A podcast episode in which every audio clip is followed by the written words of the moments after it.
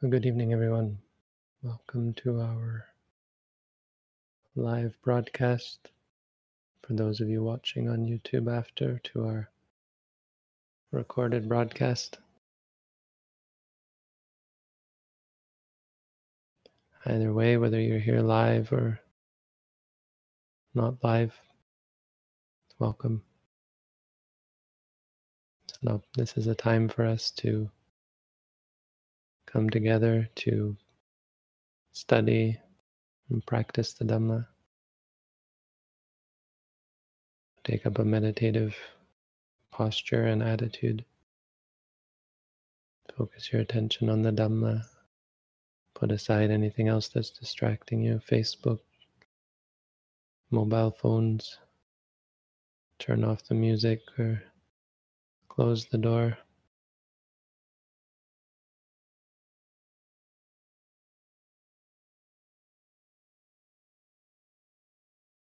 Today is the new moon. It's one of the bi monthly Uposatha days.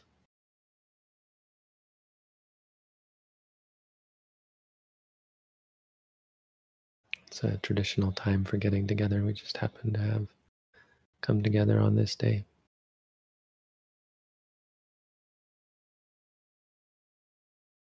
So today's topic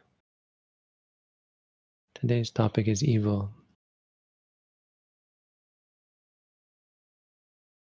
Yes, there exists evil in the world.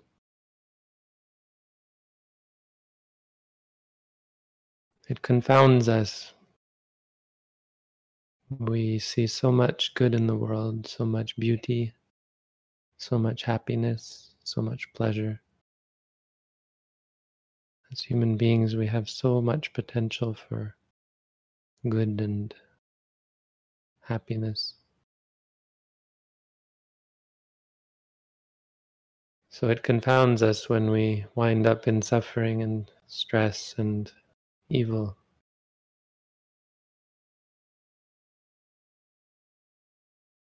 What is it exactly? Why is it exactly? Why is it that we want to be happy, we're not happy? We want to be good, we can't always be good. We want to be at peace, and yet we find strife, stress.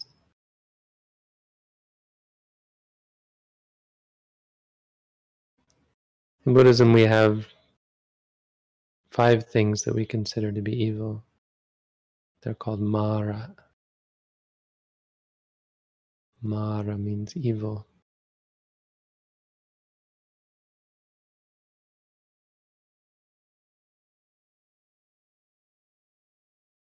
And the first is what we normally associate with the concept of suffering. Suffering is evil.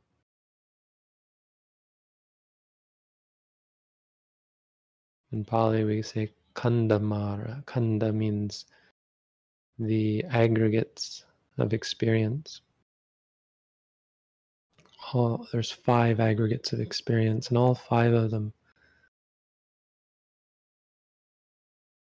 are corrupted by evil.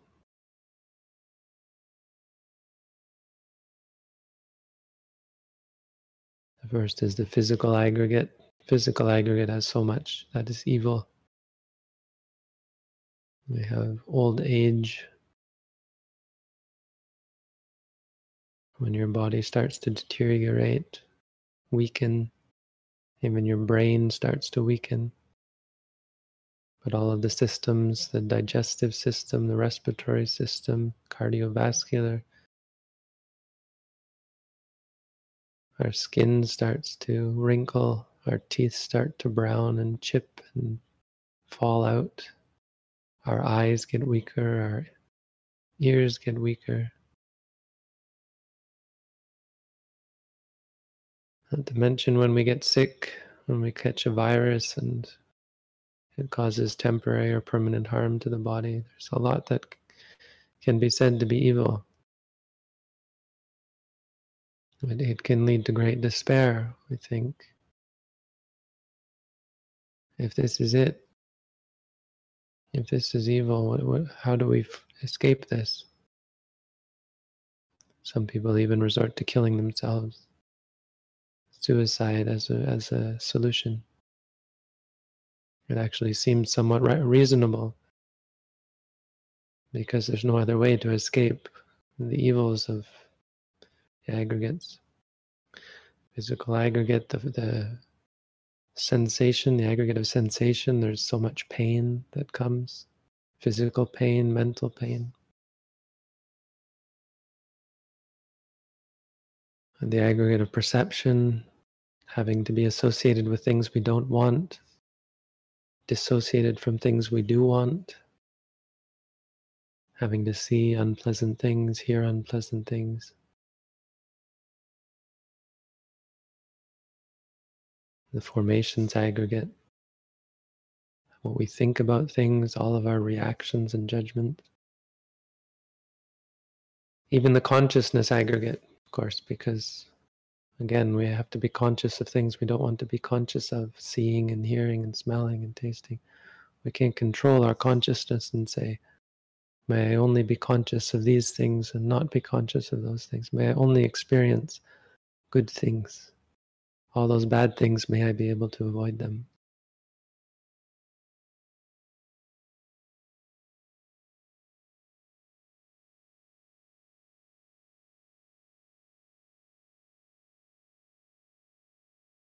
And so all of this is quite evil and, and, and can lead to great despair for those who are faced with it, faced with intense suffering from the evils of the aggregates of experience, the evil side of them.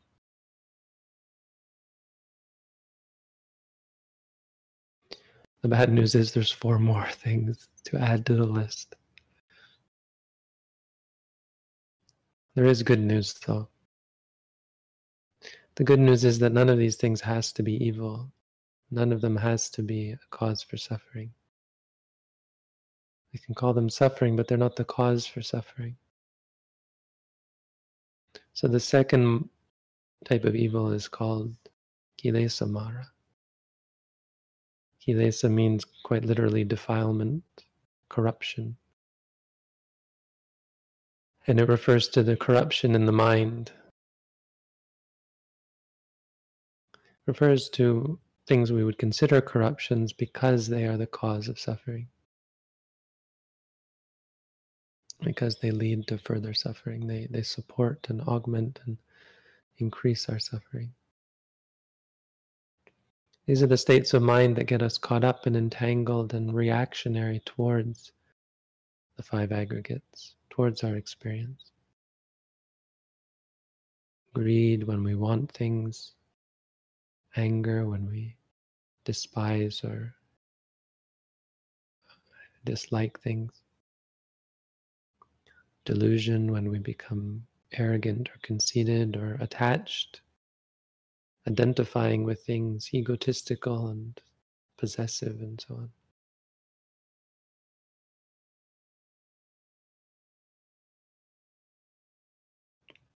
Really, without these, the good news is we can shift the burden to these things such that if we free ourselves from defilement, we can free ourselves from the suffering of the aggregates because they comprise every sort of reaction that might cause suffering. When seeing is just seeing, hearing is just hearing, if you, if you, you can free yourself from the reaction, then it doesn't matter what you see, and those things you didn't want to see become only things that you see, and then the disliking, the aversion disappears.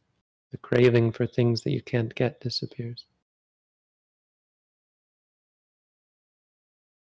This is the Buddhist perspective that happiness doesn't come from getting what you want and chasing away what you don't want.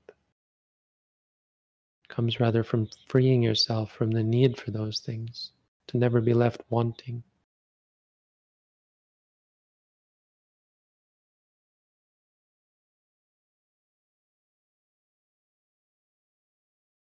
our normal way of perceiving this is is as uh, being bereft, you know, when you when you let go of your wants and your needs and your desires there's a fear that you might lose and this is only because of our delusion our, our perspective on things is very wrong very misguided and you can see if you undertake the practice of mindfulness to see clearly as your mind begins to see experience more clearly and understand the mechanisms involved. You find yourself becoming more and more at peace, more and more happy, more and more liberated, alive.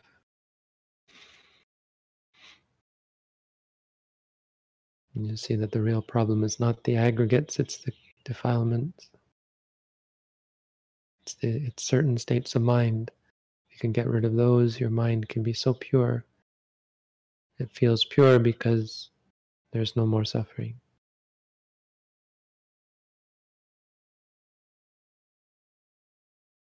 The third evil is called Abhisankharamara.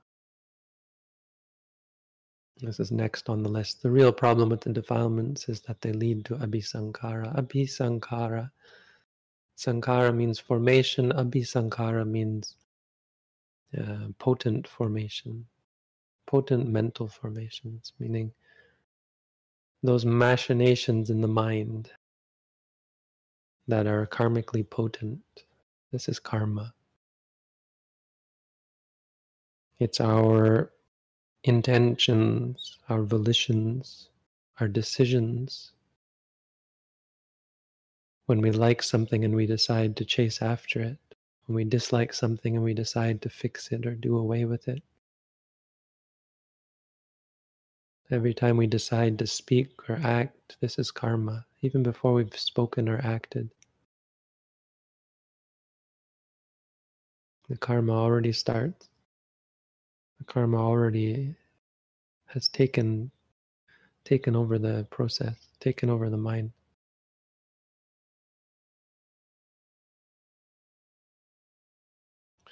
And this is really evil because this is where it becomes solidified, where our defilements really take a shape, hmm. where they become active and, and consume our lives. This is where all of our entanglements come from. Because of our defilements, because of certain states of mind, all of our reactions, we make rash decisions, uh, impetuous decisions. We make decisions against our own interest. We make decisions to hurt ourselves and others. And we do and say and think things that are to our detriment. Abhisankhara, very evil. Not, not a lot needs to be done here except to say that while we're trying to deal with our defilements, a part of our practice has to be from the other end, from the point of view of our actions and our speech. We use them as objects of mindfulness to see the defilements behind them, to see the, the intentions behind them when they are corrupt, when we speak from a bad intention, when we act from a bad intention. By focusing on the speech and the actions and being mindful of them as well, we're in a good position to see what's behind them, whether it's pure or impure whether it's a cause for suffering or happiness, whether we're good intentioned or bad intentioned. So they're very much a part of our practice and a part of the what we might call the problem. And so by focusing on our defilements, focusing on our actions and speech and intentions, we come to have a much better picture uh, of how the defilements, how suffering comes about. Of course, that is also to say that we focus on the aggregates as well.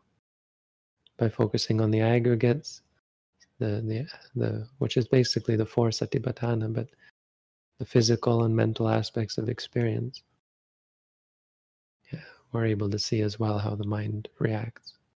And we're able to see reality in a much clearer fashion such that we don't react.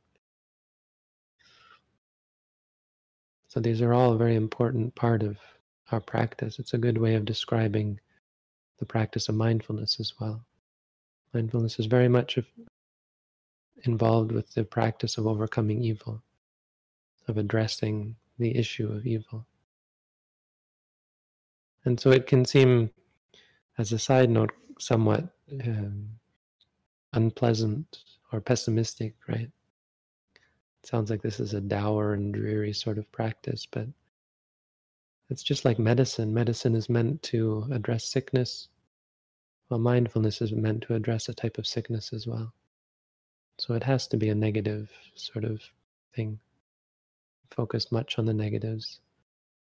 Because as you do that, the health, the, the mind becomes more healthy, just as the body will become more healthy. If you don't focus on the sickness, you'll never be healthy. And health is not something you have to worry about or maintain. You maintain it by focusing on the, the illness, focusing on the problems, focusing on potential health problems. Wear a mask, for example. People upset about wearing masks, it's such a negative thing. You want to have the positives, you need to protect against the negatives. That's where how it works.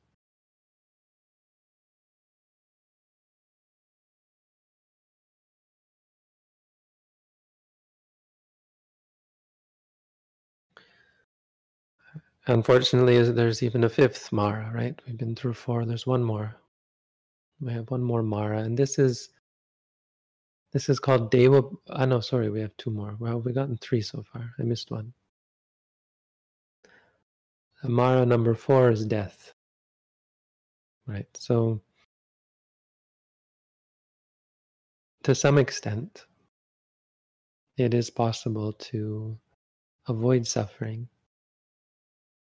and even live with our greed, our desire, our aversion, and not really feel like there's going to be any consequences to our desire and our aversion because we can structure our lives in such a way that we're able to avoid suffering. Of course, all the while building up increased aversion, increased addiction but it doesn't seem problematic because of the continuation, the, the ability to continue as we are, ability to perpetuate our situation. And it feels static, it feels like we are stable sometimes. Most often, it just feels like we could be stable if only we were successful in this way or that. But sometimes, sometimes we, give, we have this very strong delusion that our lives are stable. I think I talked about last time this angel in heaven who thought his uh, his mansion, his his life in heaven was stable, and then this uh, this monk came along and caused an earthquake in his mansion, and, and he's shocked and afraid, very afraid, realizing the uncertainty of his existence.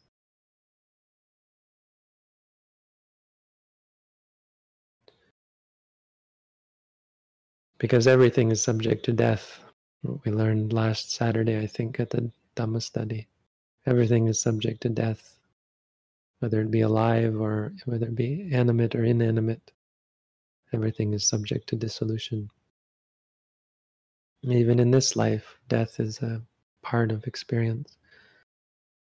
The death of our loved ones, the death of our possessions, the dissolution of our possessions the loss of our status and our situation. All of these are a type of death. And ultimately, of course, the death of, of the, this physical body, which forces us to leave behind any sort of stability we might have had and thrusts us into the unknown. Where if we haven't prepared ourselves, we might be susceptible to a great negative change of status. Death can be a great evil. Death need not be evil if we're prepared for it, if we're in a good state of mind when we die, but it's very hard to predict what our mind's going to be like at the moment of death because the body's the body ceases to function and we're left only with the machinations of our mind. And if we've developed great greed and attachment and aversion, we're going to be caught very much off guard by the things that haunt us loss of our loved ones, loss of our possessions, and all of those things we've been running away from and avoiding. Of course, they have power over us. They're going to come back in our thoughts. Especially when we die, we'll be plagued by them, and they can have a great influence over our progress, our, our future, and our rebirth.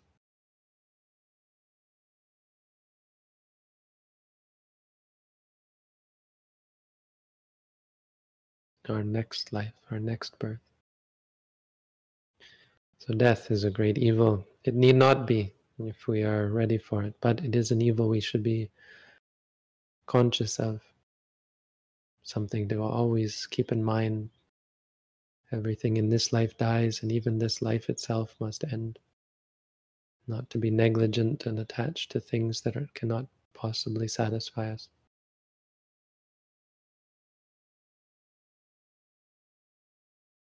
And the fifth Mara is called Devaputta Mara. It refers to this set of heavenly divine beings that don't want us to free ourselves from the from the pull of evil. There's supposed to be a set of, a, a group of angel, a group of divine a realm of divine beings, a type of divine being that rejoices in the creation of others. That's what they're called, the, the divine beings that rejoice in the creation of others, creations of others. And so they're happy to see us create and become become this and that. Happy to see us go to war. It's like watching uh, movies for them. Watching humans is is entertainment. Reality TV, reality what reality what do they call it? Reality television. A live reality show. So all of you who are caught up in reality television, that's maybe where you're headed be born as those beings who would be very upset, as many people are upset, when when when those they are attached to start to practice mindfulness. Those who practice mindfulness become quieter, more content, less interested in passion and desire and excitement, much more at peace with themselves, which is dis- disturbing for those who are not and can lead to actually great conflict and upset for those who are not uh, able to find such peace. And so this one actually has need not be limited to a, a set of divine beings that many many people have never seen or, or may never interact with. Though apparently they're around and they do interact with human beings and try and trick them into manipulate them into staying caught up in samsara. But this applies to anything, any external source, any person. It applies even to our, our pets, animals, anything that might disrupt our, our, our progress, our, our development, our, our growth as spiritual beings. There's so much. This is an evil that we as Buddhist meditators should very much be cognizant of and uh, wary of, careful. We should be careful not to get caught up with other beings who might manipulate us and tear us away from our growth and, and our, our progress towards enlightenment and freedom from suffering.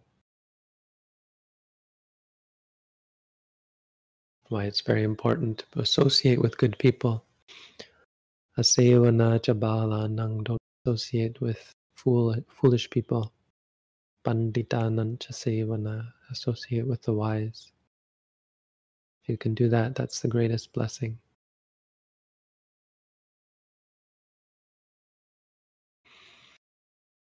So, this is the Buddha's teaching on evil, as I am able to explain it. Evil is, again, an important part or important way of describing or talking about the Buddha's teaching because it's the problem that we have to deal with. So now, without further ado, having spoken on the Dhamma, and we'll give you all a chance to ask questions about the Dhamma. If there are any questions, please feel free to ask them now. Okay, let's begin. Having achieved deep bodily tranquility, it feels so relaxing and pleasurable to abide in a concentrated mind which does not get easily distracted by the senses. How do I get out of this trap of taking pleasure in a concentrated mind?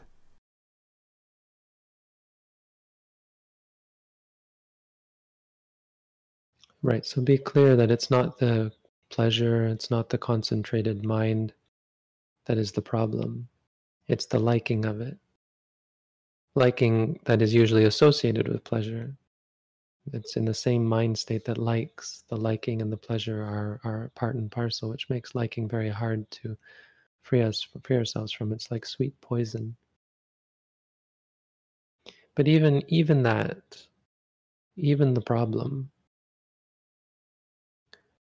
Buddhist practice is a shift in perception to see things not as problems but as experiences. So rather than trying to fix them, we try to understand them. So, all of those parts of it the concentration, the calm, the pleasure, and the liking all of those things should become objects of mindfulness to try to be understood. Say liking, say happy, say calm, focused, quiet, or anything like that relaxed even. So we're not trying to fix anything. We're just trying to understand. It's like untying a knot. You can't throw the knot away, you have to untie it, which means pulling and pulling little by little until it releases.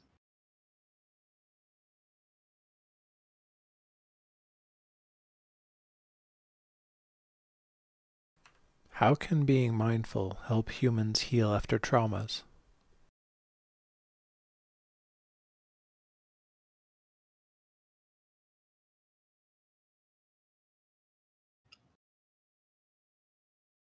Well, trauma trauma involves uh, reaction, very strong reaction, and builds. You see, it's not. It, we think the trauma is caused by the experience, and that's only true to some extent. It actually builds as a result of the reaction. So it becomes worse over time without treatment, which is why they try to treat it with drugs or therapy. Because if you don't catch it, it spirals out of control. It gets worse. Trauma isn't just because of the, and that's a, I think an error that that that that um, takes hold of people's minds. Belief that all of what I'm experiencing now is because of that one trauma in the past, and it's actually not the case.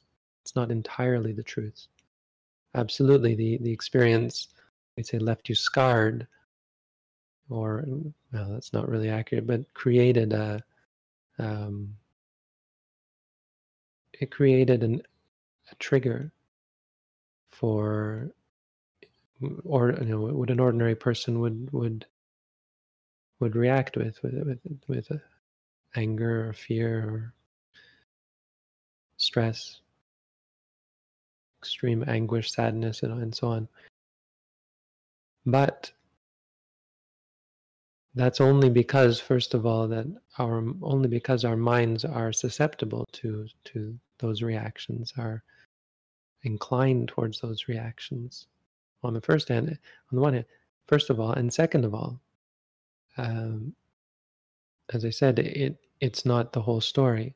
As a result of those reactions and the perpetuation of those reactions and the belief uh, that they're caused by that experience every time you experience remember it recall that experience you you make it worse. You perpetuate and you augment and you you habituate you you, you create uh, a habit of, of that reaction and so it gets worse.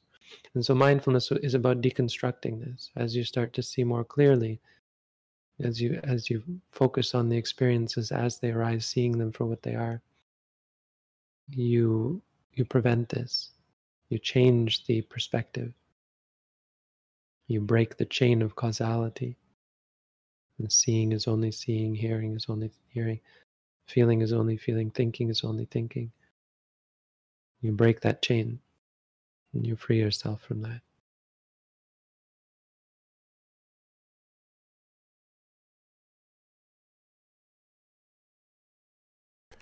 How would I know I'm meditating wrong?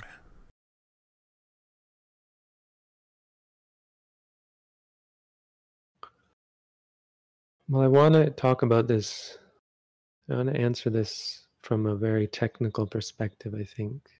So it may not be the only way to answer this question, but you're only meditating on moments. So when you have the doubt about whether you're meditating wrong or right, you're not meditating anymore. You're doubting or you're wondering or you're thinking. Okay? So I'll, I'll, start technically. I'll get get to something a little more practical, but let's let's start from a technical basis. So to be clear, meditation happens in moments. One moment where you're mindful, where you're seeing something as it is, then you're meditating. Or you might say one moment where you're cultivating that state of clarity. So when you say to yourself pain or thinking or so on, that's when you're meditating correctly, just in that moment. When you step back and ask yourself, am, am I practicing right or wrong? On the one hand, it's very hard to have an answer to that because at that moment you're not engaging in the practice. And so, what it looks like in the beginning is meditators will often fall into this trap of of uh, returning back to this worrying and doubting and wondering whether they're practicing correctly. And and focusing it very much or basing it very much on the results. And results are very hard to to gauge uh, for especially one's own results because of course you're biased and your your perception is always going to be colored. It's easier to see someone else's but results. But even still results are never predictable because we're very complicated and because our practice isn't the only thing going on with us. We have much in our past many bad habits that are still resurfacing. Meditation is only one part of the puzzle. If you can do more and more meditation, it becomes more a part of the puzzle, but it's always going to be in conflict with many other habits. So, on the one hand, you have to be careful not to fall into this trap of wondering about how you're meditating, wondering if you're meditating wrong, because those are moments that are not really helpful. And the, the, the greatest clarity in terms of how you're meditating how your meditation is going is going to come at the moment of meditation when you experience those moments of clarity. You put it into practice and you experience just for a moment clarity of mind. When you are persistent and when you're systematic in the practice, and then you have these moments where you see things clearly. I mean, it's not, it sounds kind of spiritual or mystical or so on. It's not really. It just means you'll start to see how how how useful it is. You'll start to see the the breaking up of the chain of causality, how you're not reacting to things, how you're able to experience pain as just pain and thoughts as just thoughts where normally they would upset you. And practically speaking, that extrapolating from that is how you tell whether your practice is successful. As you start to see that this is becoming a part of your habit, you're, you're less reactionary. You're less upset by things. You're less evil in your responses.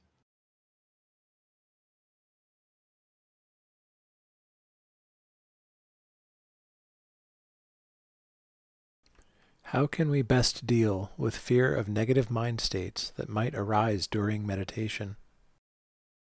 The same way you deal with any fear. There are many types of fear you might have, but it's still just fear. There's nothing special about that fear. You would just say afraid, afraid. But but to address it, and I guess to address most fears, there is there is a way to address it based on the content of the fear. That there's no need to fear negative states because just like fear, they're just mind states. When you have those negative mind states arise, well, if you say to yourself, afraid, afraid now, well, when those arise, you can do the same thing. Suppose you're afraid of getting angry. Well, say afraid, afraid, and building up that skill. When anger arises, you can do the same, and you say angry, angry.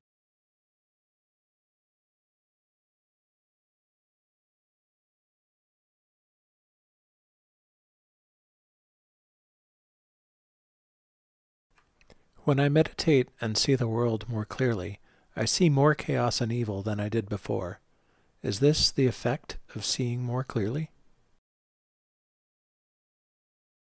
Uh, really, technically, yes. That's what I was trying to explain with the talk. Um, but I think you're talking about the world. You're talking about worldly evil, and it's just an extension, really.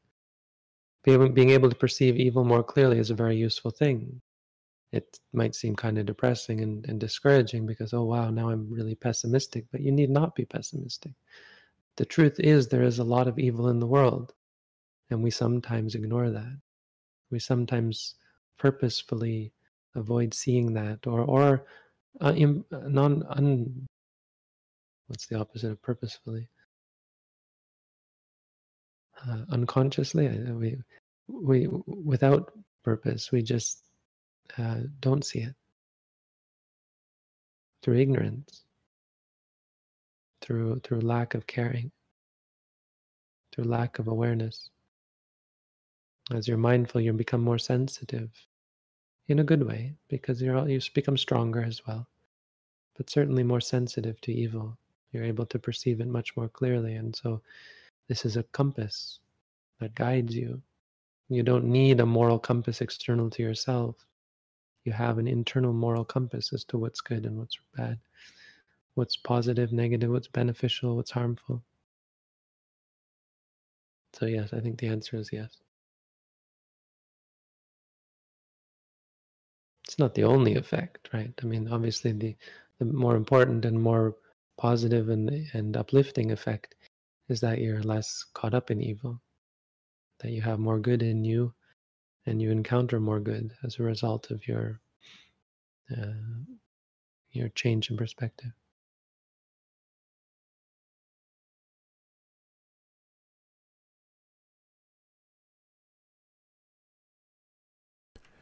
My nose often tightens up at sinuses when meditating.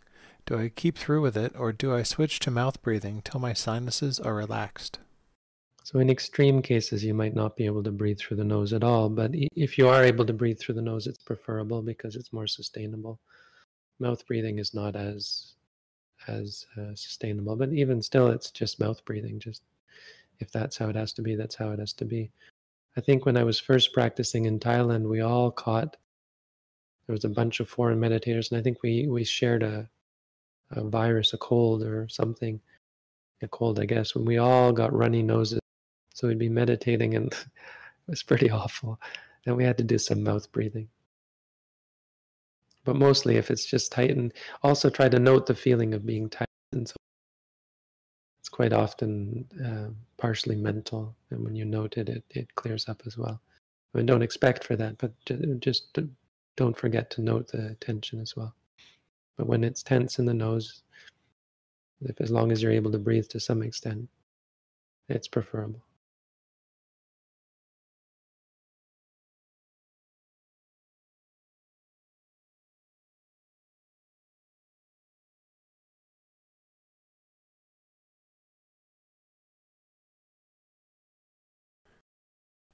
How can I note angry mentally when I end up noting with anger surrounding the thought? Yeah, well, it takes practice. That's something you have to be conscious of. That you're noting with anger, and that's not how you should be doing it. but just seeing that is a part of the practice. I mean, the fact that you're seeing that that's what you're doing is success, right? It's not the highest success, but it's the start. So just be patient with it. You'll get better at it.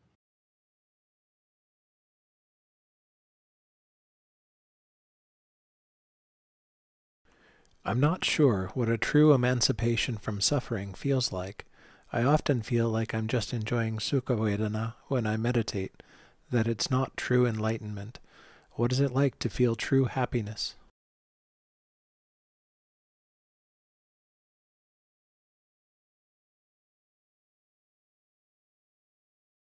Well, you're right. Sukha Vedana is not enlightenment. It's not true happiness because it's impermanent. So true happiness is something hard to understand. It's it's hard to appreciate unless you've experienced it because it's it's something that doesn't arise and doesn't cease. But for someone who has experienced it, it's beyond anything, any sort of sukha vedana.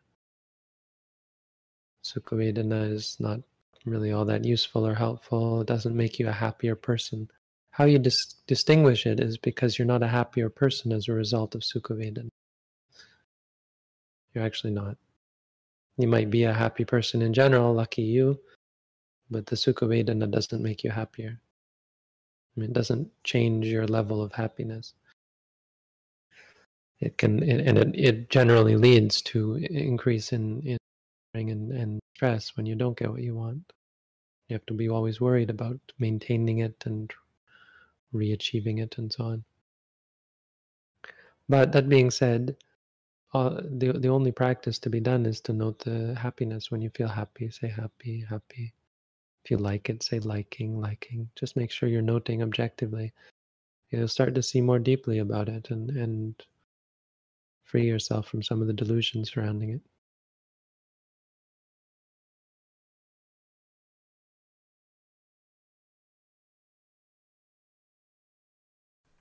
How do I stop directed thinking? Well, I don't have an answer to that. That's not what I teach. If you're interested in learning about what we practice, I recommend you read our booklet and maybe sign up for an at home course if you're really interested. But we don't teach it because the the the mind is of a nature to think. It's just the nature of the mind. If, you try to stop yourself from thinking, you're just going to suffer. You're going to find stress and disappointment. So we don't teach that or try to do it. Any any freedom from it would only be temporary. Instead, we try to see the thinking just as it is, and when you're thinking, and say to yourself, "Thinking, thinking."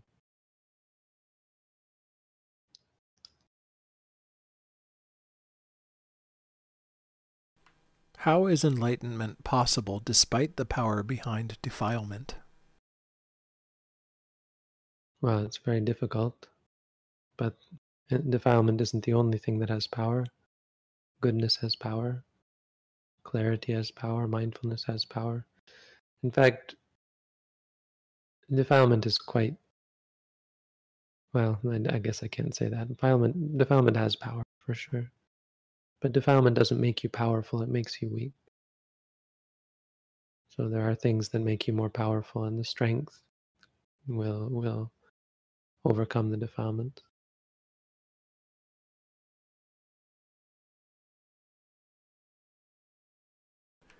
Can Nibbana be experienced and known? Yes. The word known is a bit vague. I would say I would say conditionally yes, but you have to be um, specify what you mean by known. Basically, yes.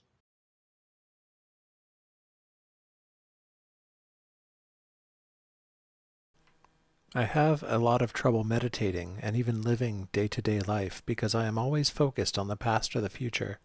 I hold on to nostalgic feelings from my youth and fear that time is passing. Do you have advice on how to live in the moment?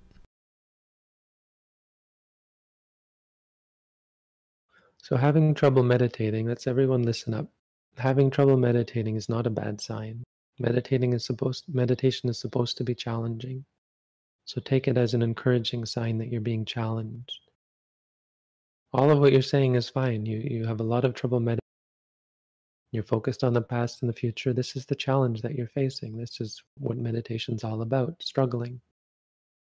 Struggling to change, struggling to get a better perspective on things. Our old perspective is problematic because it leads us to focus on the past and future and hold on to the path and worry about the future and so on. So my advice is not exactly to live in the moment, but to to have a better relationship with the past and with with those thoughts. Because in fact the thoughts are happening in the present moment. You are living in the present moment. It's not about living in the present moment. It's about changing your relationship with the present moment there is no past or future it's all present your your perspective on it is just wrong it's causing you suffering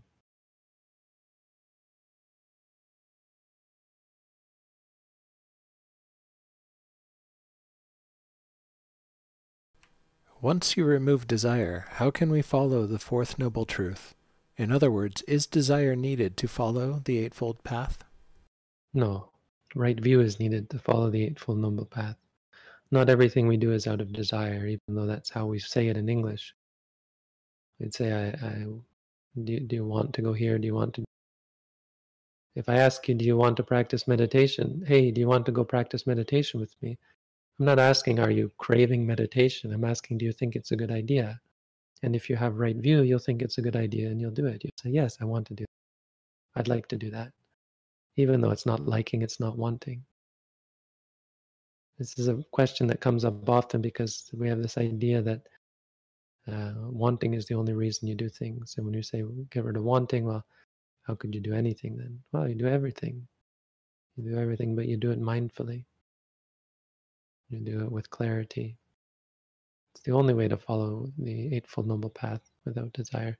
But to, that being said, let's understand that the Eightfold Noble Path is a moment.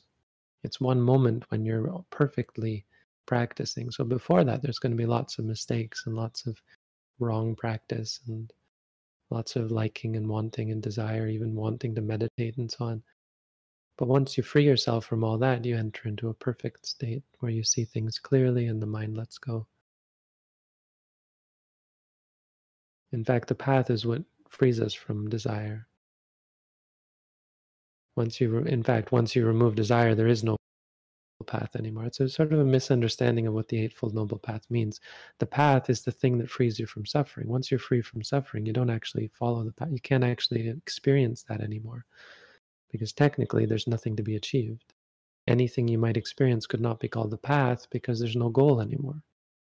There's no goal you could achieve that you haven't already achieved, right? So there's no more path.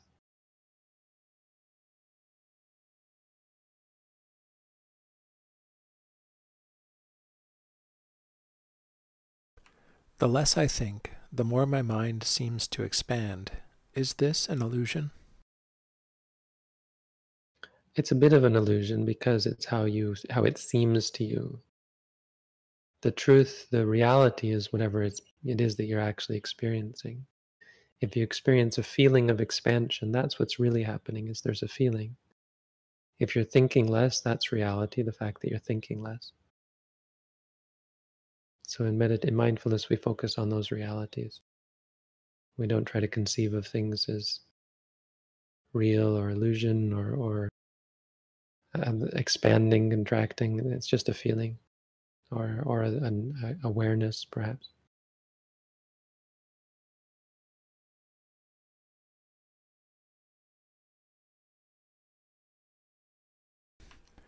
Sometimes when I meditate, I watch the abdomen, but I may not note other things like feelings or thoughts, and I think I concentrate too much on the stomach.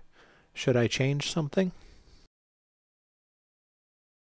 Yeah, you should note other things like feelings and thoughts if you experience them. Of course, you shouldn't go looking for them. If you don't experience them, that's fine. Ultimately, it's not a long term problem because they're going to push their way in and you're going to have to deal with them. But don't ignore anything if something if you experience something if it does push its way in and you're watching the stomach but something else distracts you feelings thoughts emotions immediately switch to noting that whatever it was once it's gone then go back to the stomach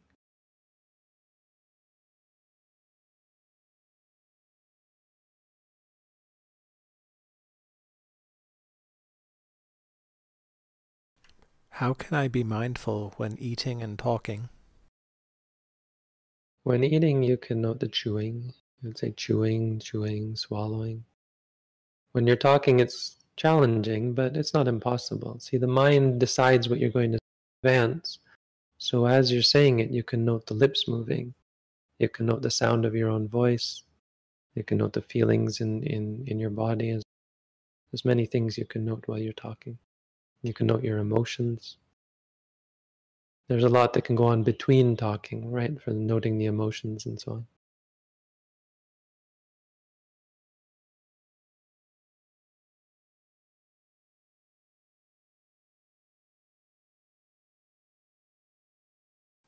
It feels that experience is rooted in significance. We have an ego that seeks significance, or we realize the significance of our consciousness.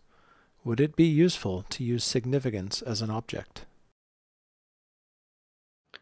If it feels like something, you should note that. You should say feeling, feeling.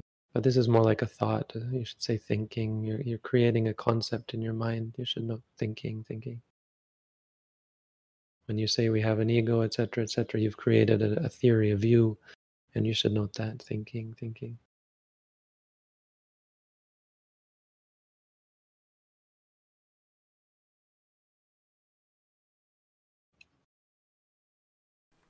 Is meditating on Brahmaviharas a suitable samatha practice or do to do before vipassana? Yeah, that's suitable.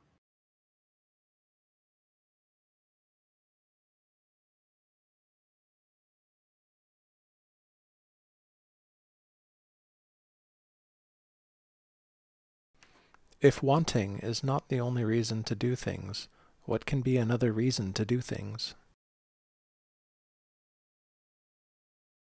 Wisdom. Wisdom is a good reason to do things. Uh, but a lot of things are just by habit or or personality. Right? We we we speak and we act in certain ways because of our familiarity with them. And so it, it mostly comes down to the path of least resistance. A lot of what we do is just path of least resistance. It's just the the thing to do at that moment. But wisdom is, of course, the best reason.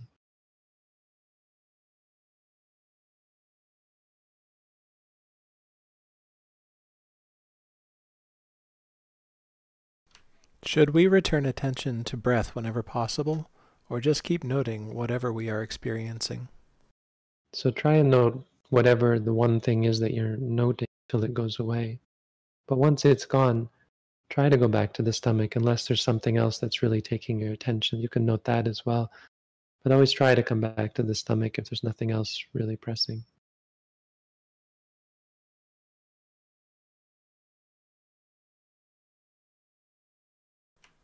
If we are confronted by an evil person, how do we not inflame them?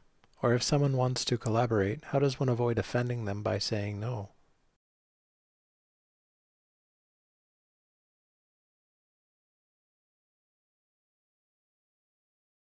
Well, you can't always stop people from reacting negatively to what you do. That's not actually always possible. What you can do is prevent uh, being culpable for it, right? People react negatively to non negative things. You might say the right thing and they might respond with the wrong response just because they have evil in them. But that being said, the, the best the, the best outcomes are always going to be for enlightenment. So through the practice of mindfulness and creating clarity of mind and coming to see the truth, you have a much better time in your relationships with others.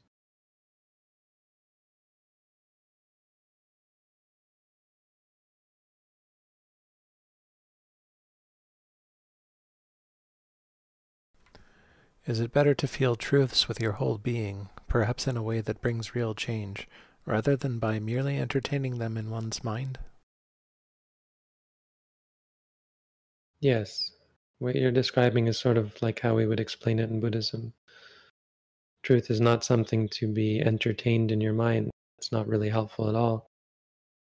uh, it, in a preliminary sense, it can be useful to help align you with the right practice, but can also be misleading. It can also make you think you've already realized the truth.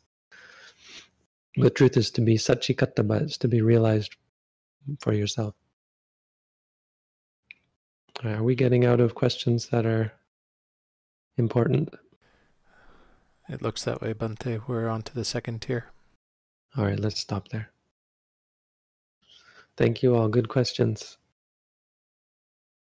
Of course, I only get the best ones. Thank you for our volunteers who give me the best questions and really make this really much a very smooth process. Thank you. We have uh, Olivia in the chat. We have, uh, of course, Chris here uh, asking the questions, doing great work. And then we have behind the scenes, I think we have Ulu. We usually have Ulu is there, yeah, and Jim. And they're all they have a chat open, so they're discussing. They have they they do great work. They're actually here uh, organizing all of this and deciding which questions are most urgent. See, we're trying to fo- answer ones that are urgent. It seems like an answer to this question will be important for the person asking it, that they really need some help there. Those are our highest priority. The rest, apologize that we don't get to some of them that are just theory or curiosity or spe- philosophy. It's not really what this is about. And you're welcome to join our Discord server if you're interested in studying the Dhamma. We have a study group. Oh, and thank thank you to uh, I don't know if I say this. Uh, thank you to everyone who has supported our endeavor to start a meditation center. I appreciate everyone's uh, aligning with our own um, ideas about the, the, the future of this organization, the future of our community, in terms of actually finding a place to to live and to work and to cultivate mindfulness together. So that's all for tonight. Thank you all. Sadhu. Have a good night. Sadhu.